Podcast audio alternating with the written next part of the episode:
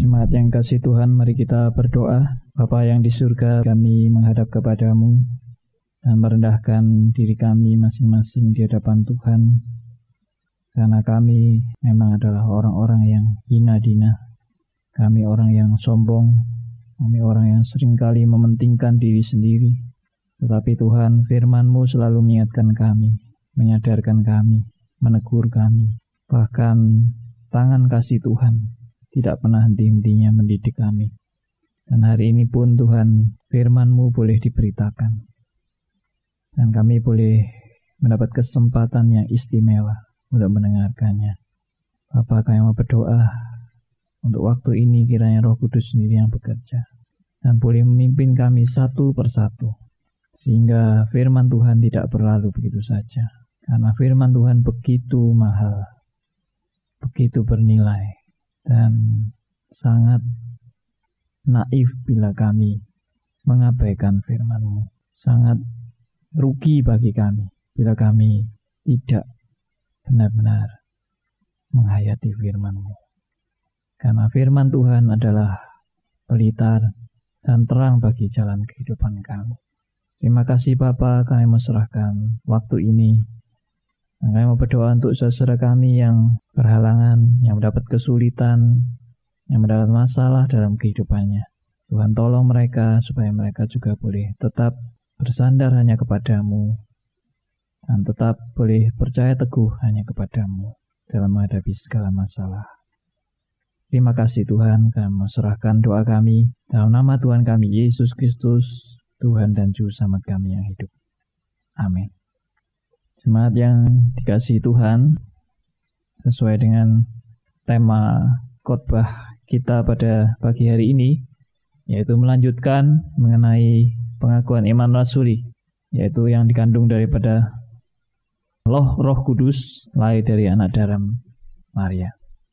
Saudara, saya mengajak saudara untuk membaca dari Injil Matius yang sering kali dibaca pada waktu hari Natal ya. Injil Matius pasal yang pertama ayat 18 20. Berbahagialah kita semua yang dengan setia tidak hanya mau baca firman tetapi juga mau melakukan dalam kehidupan sehari-hari.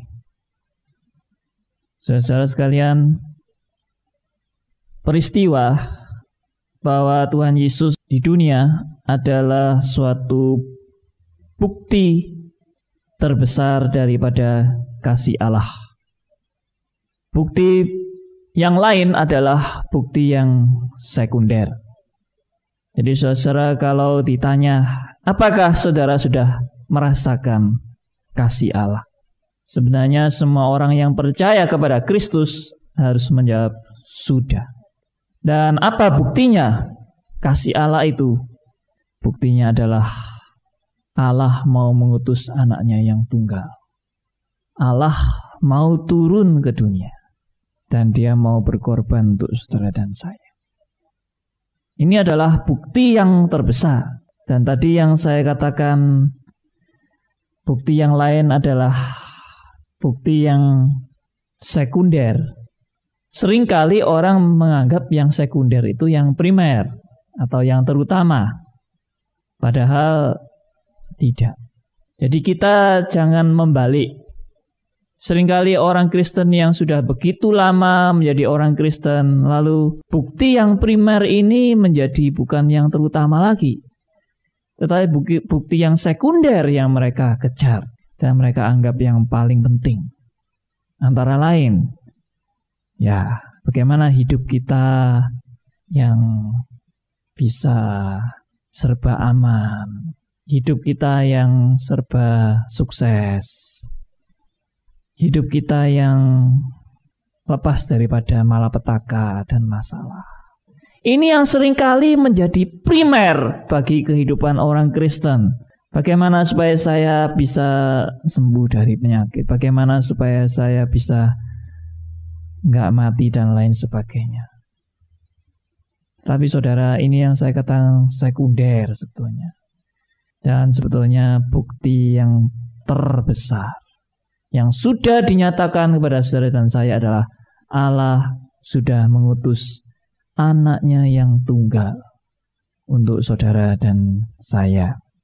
Nah, saudara-saudara sekalian, inilah satu bukti daripada kasih Allah. Ini sudah dinyatakan di dalam satu Yohanes pasal yang keempat. Mari kita baca, saudara. Satu Yohanes pasal yang keempat. Ayat yang ke-10. Inilah kasih itu bukan kita yang telah mengasihi Allah, tetapi Allah yang telah mengasihi kita dan yang telah mengutus anaknya sebagai pendamaian bagi dosa-dosa kita. Ya. Jadi saudara definisi kasih itu adalah Allah yang telah mengutus. Kalau kita baca ayat 9, dalam hal inilah kasih Allah dinyatakan di tengah-tengah kita. Yaitu bahwa Allah telah mengutus anaknya yang tunggal ke dalam dunia. Supaya kita hidup olehnya. Di sini tidak didefinisikan bahwa kasih itu saudara tidak akan pernah menderita di dunia. Kasih itu bahwa Tuhan selalu menghindarkan saudara dari malapetaka. Kasih itu bahwa saudara kalau bisnis pasti untung terus. Tidak. Tapi kasih itu adalah Allah mengutus anaknya itu. Adalah hadiah yang terbesar, hadiah yang terutama, dan tidak ada duanya. Orang Kristen tidak boleh membalik.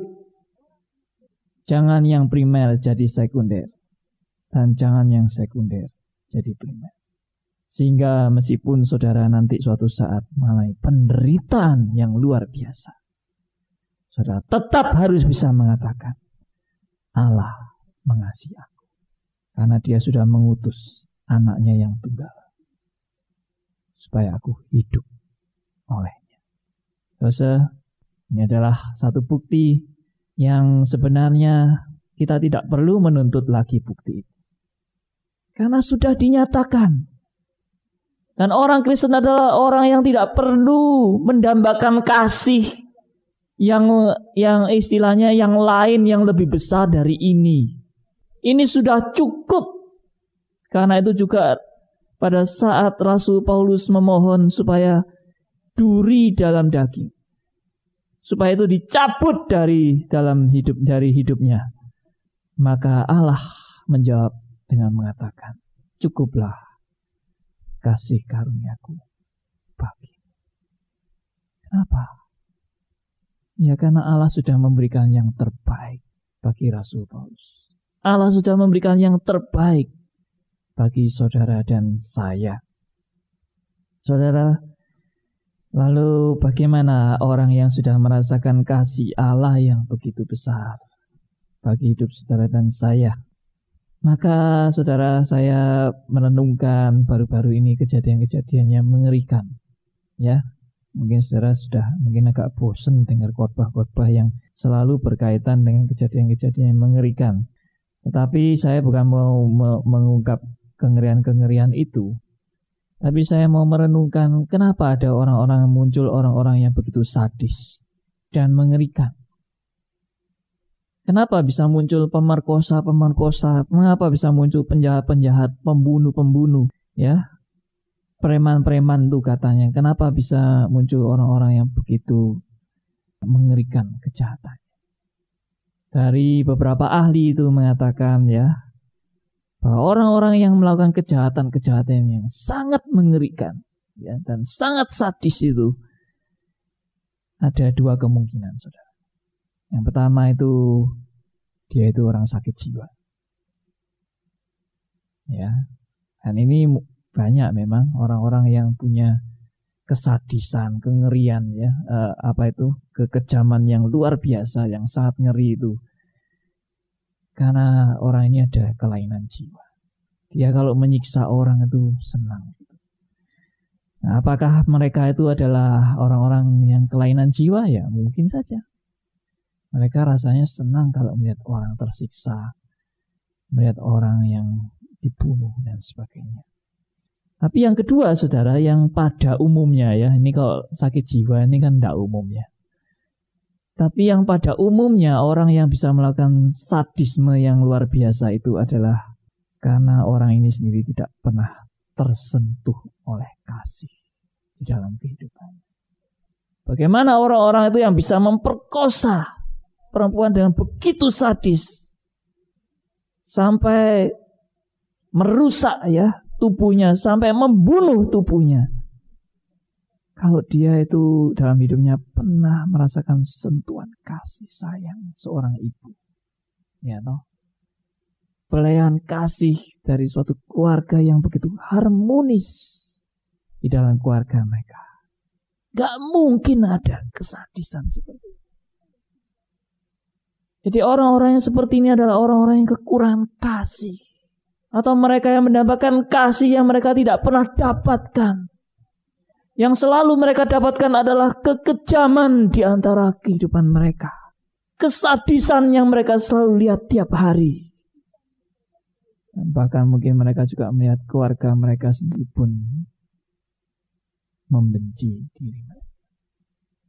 Sehingga mereka rasanya nggak senang kalau melihat orang lain bahagia. Orang yang tidak mengalami sentuhan kasih sayang. Karena itu saudara-saudara memang uh, sering kali juga dikobarkan suatu keluarga yang harmonis ya. Jadi bagaimana membangun keluarga yang harmonis?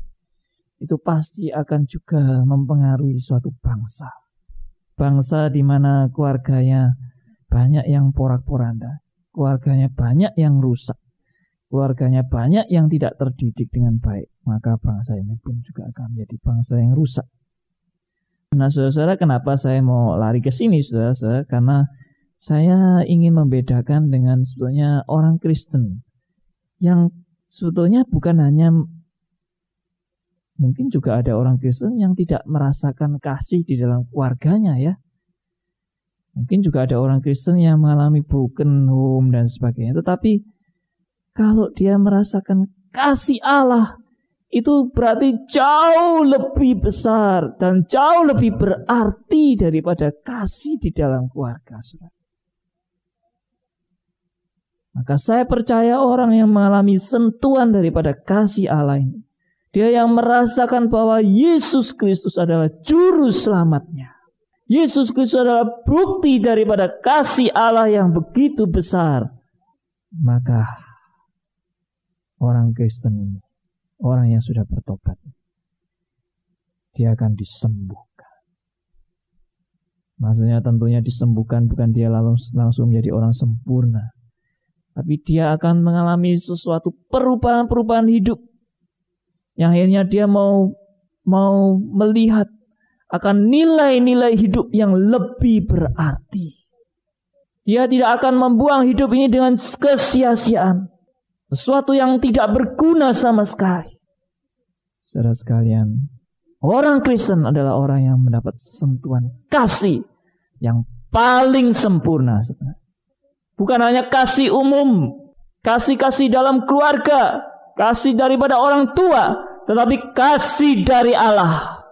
Maka seharusnya, kalau tadi menurut ilmu psikologi, orang yang kekurangan kasih, orang yang tidak mendapatkan kasih yang dia dambakan, dia akan begitu mengalami kehausan dan dia akan mengalami sakit yang berat.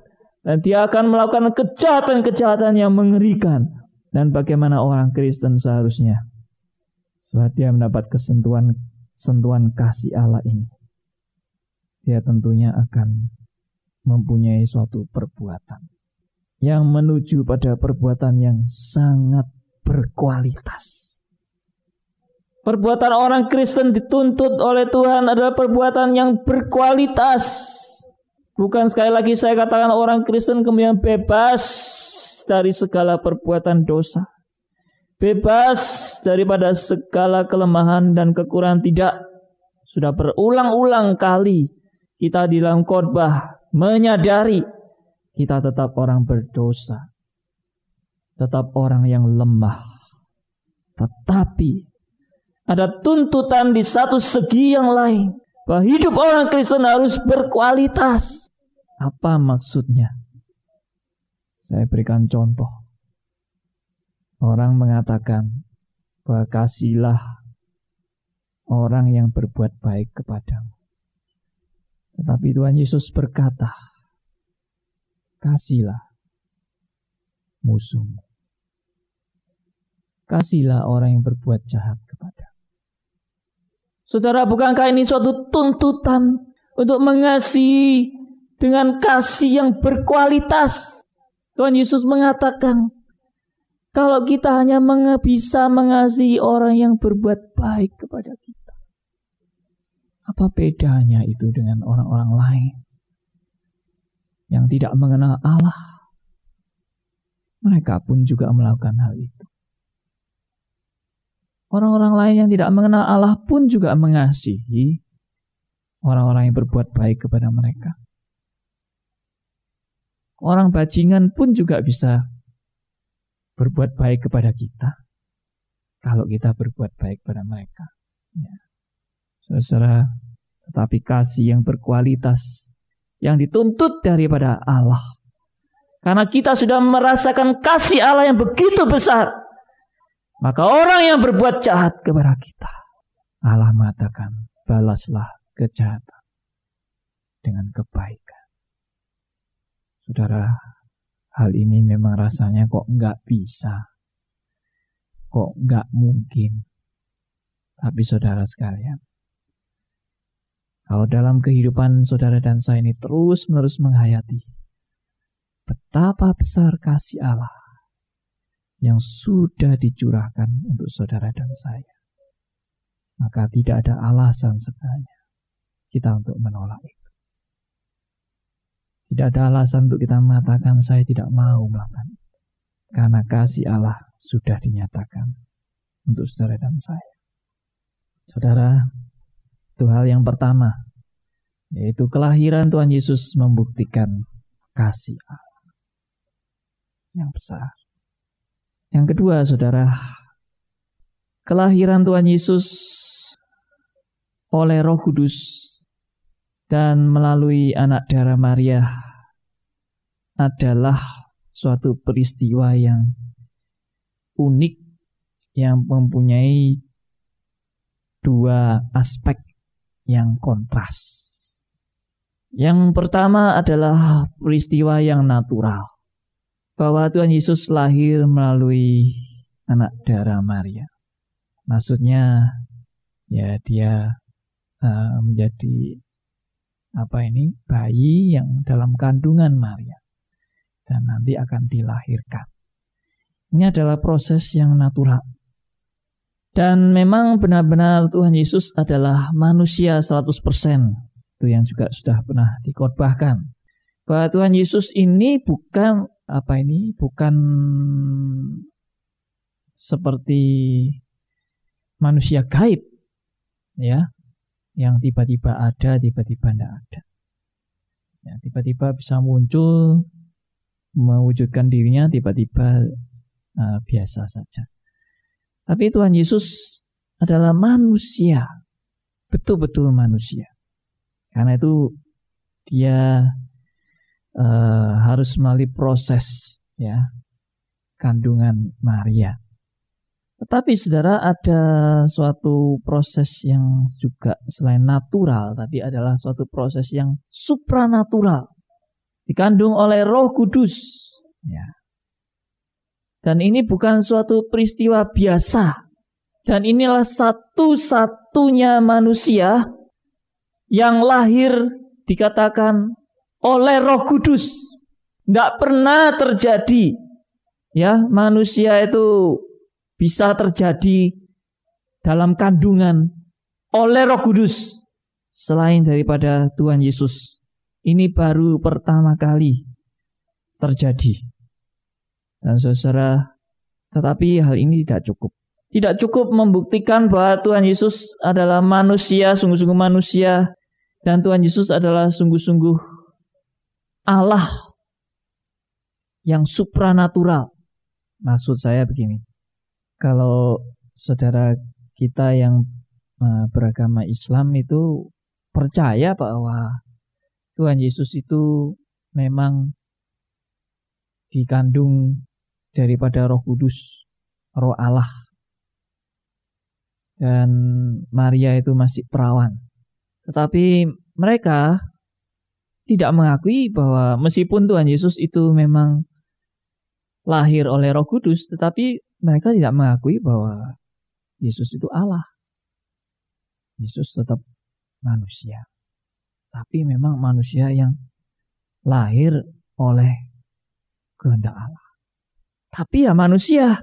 Nah, tetapi ajaran firman Tuhan mengatakan Yesus adalah Allah. Dia bukan sekedar manusia luar biasa yang dikandung oleh Roh Kudus, tetapi Tuhan Yesus adalah Allah, Allah yang menjadi manusia. Nah, Saudara, mengapa argumentasi rekan-rekan yang beragama Islam seperti itu? Karena dia mengatakan bahwa tidak selalu yang tidak berbapak itu adalah Allah. Nah, Tuhan Yesus kan tidak punya bapak. Dia bisa lahir. Apakah itu berarti Allah? Yang enggak. Menurut orang Islam. Kenapa? Karena ada yang juga tidak berbapak. Tapi bukan Allah gitu. Siapa dia? Ya Adam dan Hawa toh. Adam dan Hawa kan betul-betul terjadinya supranatural. Dia tidak melalui proses kelahiran bahkan. Ya. Tahu-tahu dibentuk dari debu dan tanah, ditiup langsung jadi manusia.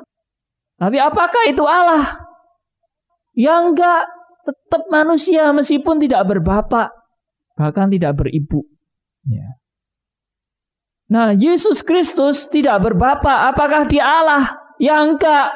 Ini menurut saudara kita yang beragama Islam. Tapi saudara-saudara, memang argumentasi orang Kristen yang menyatakan bahwa Yesus adalah sungguh-sungguh Allah bukan hanya sekedar karena dia dikandung oleh Roh Kudus, tapi karena memang pernyataan firman. Mari kita membaca dari Yohanes pasal 1. Jadi memang kalau baca satu ayat itu saja ya memang kita yang nggak jelas ya apakah Tuhan Yesus benar-benar Allah. Yohanes pasal 1 ayat 1. Yohanes 1 ayat 1 dikatakan pada mulanya adalah firman. Firman itu bersama-sama dengan Allah dan firman itu adalah Allah. Perhatikan yang terakhir. Saya ini tidak mau membahas tentang Allah Tritunggal di sini karena di situ juga ada kaitannya. Tetapi yang kalimat terakhir di situ dikatakan firman itu adalah Allah. Perhatikan. Lalu di ayat 14, kita langsung ke ayat 14. Dan firman itu yang adalah Allah tadi telah menjadi manusia dan diam di antara kita. Dan kita telah melihat kemuliaan. Berarti saudara Yesus Kristus adalah benar-benar Allah. Dan Yesus Kristus adalah benar-benar manusia. Berarti saudara, pernyataan antara dikandung oleh roh kudus dan lahir dari anak darah Maria adalah suatu perjumpaan antara yang supranatural dengan ciptaan yang natural. Antara yang maha suci, maha kudus, maha mulia dengan ciptaan yang terbatas. Saudara sekalian, karena itu peristiwa kelahiran Tuhan Yesus adalah peristiwa yang luar biasa. Karena itu perlu dicatat di dalam pengakuan iman rasul ini bahwa dia dikandung oleh Roh Kudus, lahir dari anak darah Maria. Karena ini adalah suatu peristiwa. Bukti daripada kasih Allah. Dan peristiwa supranatural. Di mana Allah menjadi manusia. Saudara sekalian, namun Tuhan Yesus yang menjadi manusia. Dia sungguh-sungguh manusia tetapi manusia yang tanpa dosa. Karena kalau Tuhan Yesus adalah manusia yang berdosa, maka jelas misi Allah akan gagal. Karena Tuhan Yesus datang punya tujuan yaitu untuk menebus dosa-dosa manusia.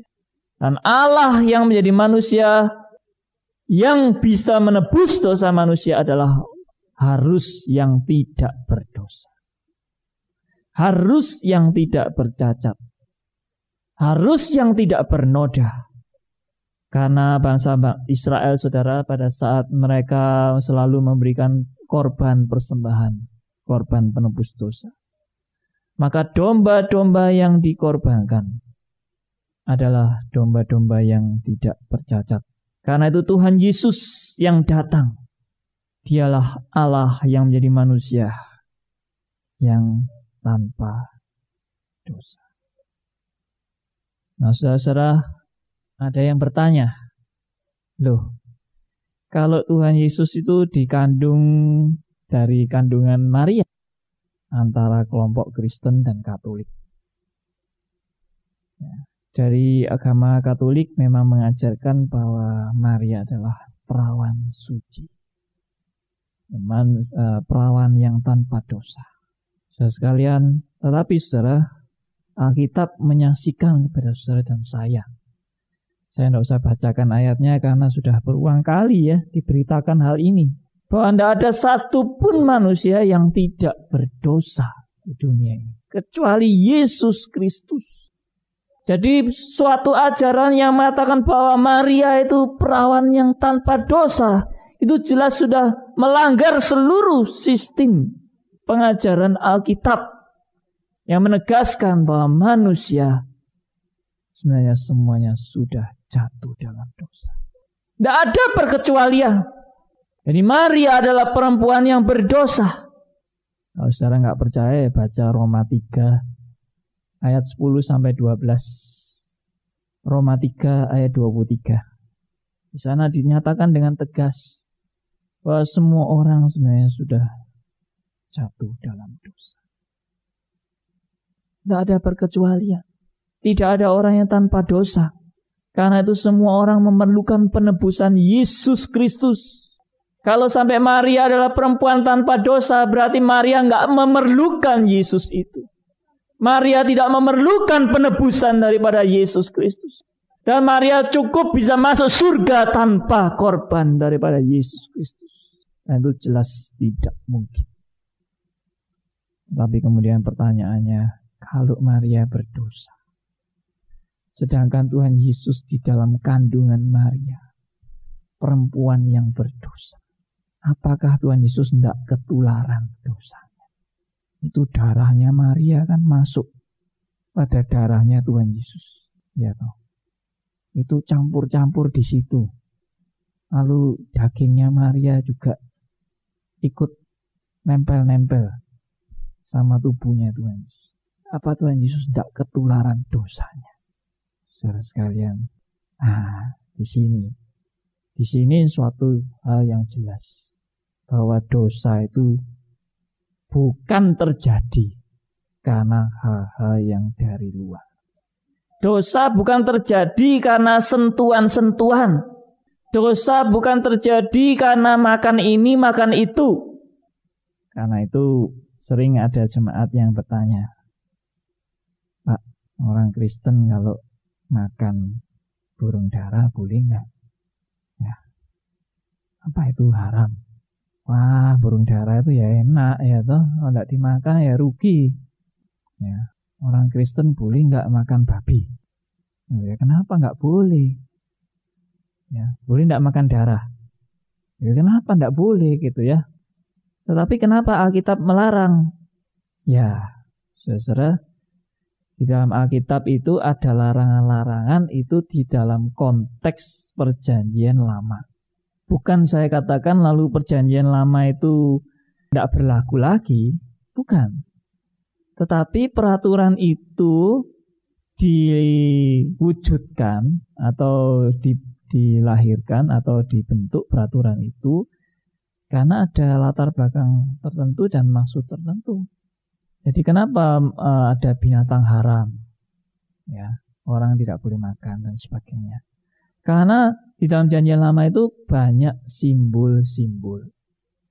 Banyak gambaran-gambaran Dan itu mau membedakan antara bangsa pilihan dan bangsa kafir. Dan itu mau juga menunjukkan bahwa akan suatu saat digenapi tidak ada lagi perbedaan antara bangsa kafir dan bangsa pilihan, bangsa Yahudi, tidak Yahudi, orang Yunani, ya, dan yang lain. Itu tidak ada lagi pembedaan karena Yesus Kristus yang sudah datang ke dunia. Jadi saudara-saudara sekalian, Tuhan Yesus pun juga menegaskan. Bukan apa yang masuk ke mulut orang, itu yang menjadikan dia najis atau haram atau berdosa. Tapi apa yang keluar dari hatinya. Jadi itu mau menunjukkan apa saudara? Bahwa dosa itu bukan karena sentuhan-sentuhan ini, bukan karena kita makan apa. Tetapi dosa itu adalah muncul dari dalam hati seseorang. Jadi memang pada dasarnya manusia sudah berdosa bukan karena makan lalu jadi dosa. Jadi meskipun sekarang saya ini menyatakan tidak melarang makan babi, makan darah, makan burung darah dan sebagainya, tetapi tetap orang Kristen jangan rakus ya toh. Nanti setelah ini lalu makan banyak-banyaknya kena stroke saya yang nanti saya yang disalahkan gitu. Tetap semua ada batasnya. Jadi saudara-saudara sekalian, dalam hal ini pun ada pelajaran yang bisa kita ambil bahwa Tuhan Yesus meskipun sungguh-sungguh menjadi manusia, dia memakai yang bersifat materi ini. Tetapi Tuhan Yesus tetap tidak ternoda oleh dosa. Dan ini juga sebetulnya mau menunjukkan saudara bahwa Allah itu tidak mengajarkan saudara dan saya untuk anti materi. Jadi ada agama-agama yang mengajarkan atau aliran-aliran bidat, aliran sesat yang mengajarkan bahwa materi itu kita harus jauhi. Orang Kristen tidak boleh pakai materi. Nah kalau tidak pakai materi gimana? Kita kan pakai pakaian ini sudah materi. Ya. Ya, saya nggak boleh pakai kacamata. Ya, gimana? Saya nanti tidak bisa khotbah ya. Saya tidak bisa baca buku. Saya tidak bisa persiapan ya. Jadi, tetapi bukan berarti gila materi. Nah, itu yang nggak boleh gitu. Jadi kita menggunakan materi ini nggak dilarang. Allah pun menggunakan materi. Tetapi jangan kita mendewakan materi. Karena materi itu memang tidak kekal. Dan materi itu akan kita tinggalkan. Jadi saudara, inilah pelajaran yang kita dapatkan. Kemudian pelajaran yang ketiga, apa yang kita dapatkan dari kelahiran Tuhan Yesus melalui anak darah Maria dan dikandung oleh Roh Kudus. Saudara-saudara sekalian, hal ini saya singkat saja. Kenapa Tuhan Yesus harus menjadi manusia? Selain tadi ada yang mengatakan bahwa uh, saya sudah jelaskan bahwa memang karena Tuhan Yesus harus menebus dosa manusia. Ya. Tapi ada yang mengatakan begini, Tuhan Yesus mau menjadi manusia itu supaya Allah ini bisa merasakan penderitaan manusia. Jadi Allah kalau di surga terus dia merasa keenakan. Dan dia kesulitan untuk mau mengerti penderitaan manusia. Karena surga itu penuh dengan kesejukan, kenyamanan, keenakan, ya toh. Ya, lebih daripada AC ini ya, ruangan AC ini pasti lebih enak dari ini. Surga itu. Nah, Allah itu merasa aduh saya ini kok kurang adil ya, kok saya di surga terus. Saya ingin merasakan penderitaan manusia. Lalu dia mau jadi manusia. Waktu jadi manusia baru kaget. Waduh, gini ya. Rasanya manusia ini kok betul-betul tidak enak. Memang kasihan ya jadi manusia ini. Gitu ya. Nah, apakah saudara Tuhan Yesus itu jadi manusia karena itu?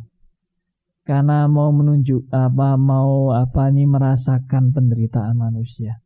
Ya jelas tidak. Buat apa? Kalau cuma hanya untuk itu Allah itu kan maha tahu. Kalau sampai Allah nggak tahu penderitaan manusia, Allah nggak bisa merasakannya berarti Allah nggak maha tahu lagi. Dan pengetahuan Allah begitu terbatas dan Allah tidak mengerti bagaimana manusia yang demikian menderita dan susah. Tetapi secara apa sih sebenarnya? Tuhan Yesus mau menjadi manusia itu selain memang untuk menebus dosa-dosa. Hal yang nyata adalah ya tidak lain dan tidak bukan adalah supaya manusia ini benar-benar tahu bahwa Allah adalah Allah yang mempunyai kepedulian. Allah adalah Allah yang memperhatikan. Jadi sebetulnya Allah menjadi manusia ini bukan demi kepentingan Allah yang kepingin tahu penderitaan manusia. Tetapi Allah mau menjadi manusia ini adalah supaya manusia itu tahu bahwa Allah betul-betul mengasihi dia. Dan manusia ini memang perlu ditunjukkan adanya bukti konkret dari kasih Allah kepedulian Allah. Dan tidak hanya sekedar berkata dari surga, aku mengasihi kamu lalu nggak berbuat apa-apa. Tapi dia tunjukkan kasih. Nah karena itu saudara, apa aplikasinya bagi saudara dan saya? Saudara yang sudah merasakan kasih Yesus Kristus. Saudara yang sudah ditebus dosa-dosanya. Maka marilah saudara dan saya kita belajar saling menunjukkan kasih. Kasih kepada orang-orang lain yang mendambakan kasih. Kasih kepada orang-orang lain yang belum merasakan kasih yang sejati. Mungkin yang terutama, yang terlebih dahulu adalah kasih di antara kita dulu. Sesama orang percaya. Saya prihatin bila di antara jemaat yang kami bina, yang kami gembalakan. Masih ada pembedaan-pembedaan. Misalnya pembedaan yang miskin, yang kaya, pembedaan warna kulit, pembedaan status pegawai, bos, dan sebagainya. Saya rasa hal itu jangan menjadi penghalang bagi kita untuk kita mau belajar saling mengasihi satu dengan yang lain. Kalau Allah saja yang begitu tinggi, Allah saja yang begitu mulia mau turun sampai mau menunjukkan kasihnya kepada manusia yang hina dina. Bagaimana dengan saudara dan saya? Sudahkah kita menunjukkan kasih? Kita tidak hanya lip service. Hanya mata, oh ya saya kasih, kasih. Tapi mari kita menunjukkan kasih itu. Amin.